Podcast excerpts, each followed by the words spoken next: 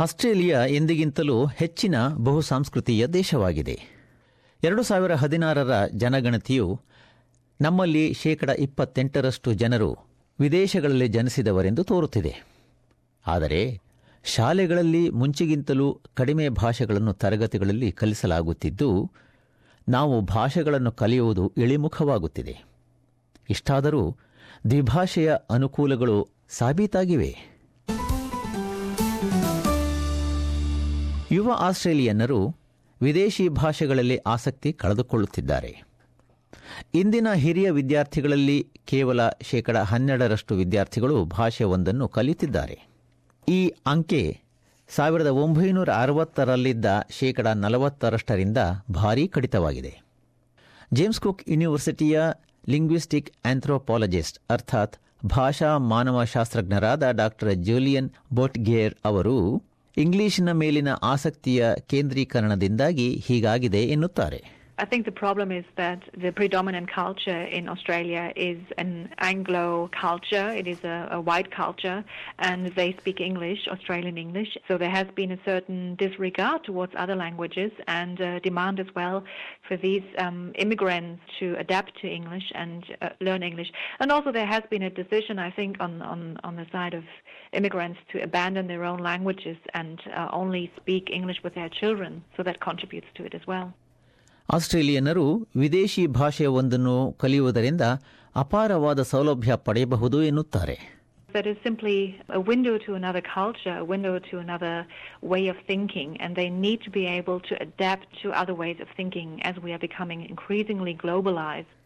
ಆರೋಗ್ಯದ ಸೌಲಭ್ಯವೂ ಕೂಡ ಇದೆ ಎಂಬುದಾಗಿ ಡಾಕ್ಟರ್ ಬೋಟ್ಕೇರ್ ಹೇಳುತ್ತಾರೆ From a neurological perspective, there's also some evidence that being bilingual actually increases the plasticity of the brain, and with that, it makes it also easier for individuals to be more flexible in adapting to new learning tasks and new challenges. And this is basically also what we need nowadays in, in today's demanding world.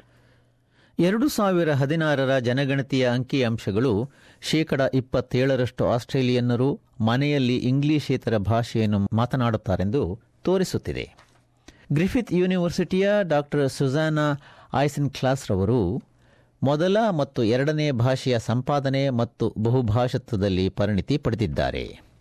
ಮಕ್ಕಳು ಶಾಲೆಗೆ ಸೇರಿದಾಗ ಅವರ ಮನೆ ಭಾಷೆ ದುರ್ಬಲವಾಗುತ್ತದೆ ಎಂದು doctor ಐಸನ್ class ಹೇಳುತ್ತಾರೆ. We have about 300 languages spoken in Australia, and this is not counting Aboriginal languages.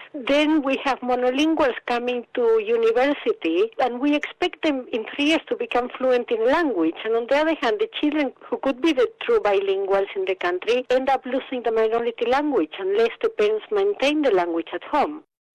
Australian Council for Education Research ನಡೆಸಿದ ಅಧ್ಯಯನವೊಂದು ಬಹಳಷ್ಟು ಪ್ರಾಥಮಿಕ ಶಾಲಾ ವಿದ್ಯಾರ್ಥಿಗಳು ವಾರದಲ್ಲಿ ಮೂವತ್ತೈದರಿಂದ ಅರವತ್ತು ನಿಮಿಷಗಳ ಭಾಷಾ ವಿದ್ಯಾಭ್ಯಾಸ ಪಡೆಯುತ್ತಾರೆಂದು ತೋರಿದೆ. ಡಾಕ್ಟರ್ ಸುಜಾನಾ ಐಸನ್ ಕ್ಲಾಸ್ ಅವರು, ಆಸ್ಟ್ರೇಲಿಯಾದ ಶಾಲೆಗಳು ಭಾಷಾ ವಿದ್ಯಾಭ್ಯಾಸಕ್ಕೆ ಹೆಚ್ಚಿನ ಅವಧಿಯನ್ನು ನಿಗದಿಪಡಿಸಬೇಕು ಎಂದನ್ನುತ್ತಾರೆ.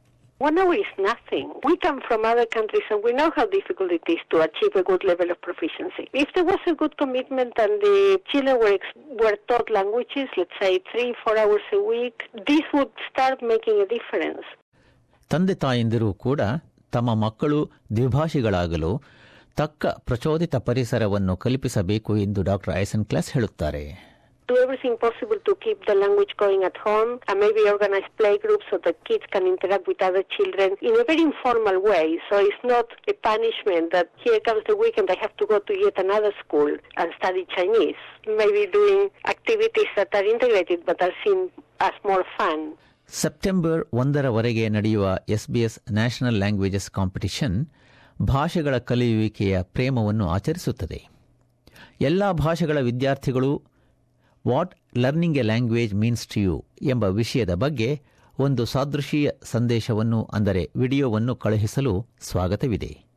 ಹೆಚ್ಚಿನ ವಿವರಗಳನ್ನು SBS dot com dot AU slash NLC seventeen ಈ ಕ್ಷೇತ್ರಕ್ಕೆ ಭೇಟಿ ನೀಡಿ.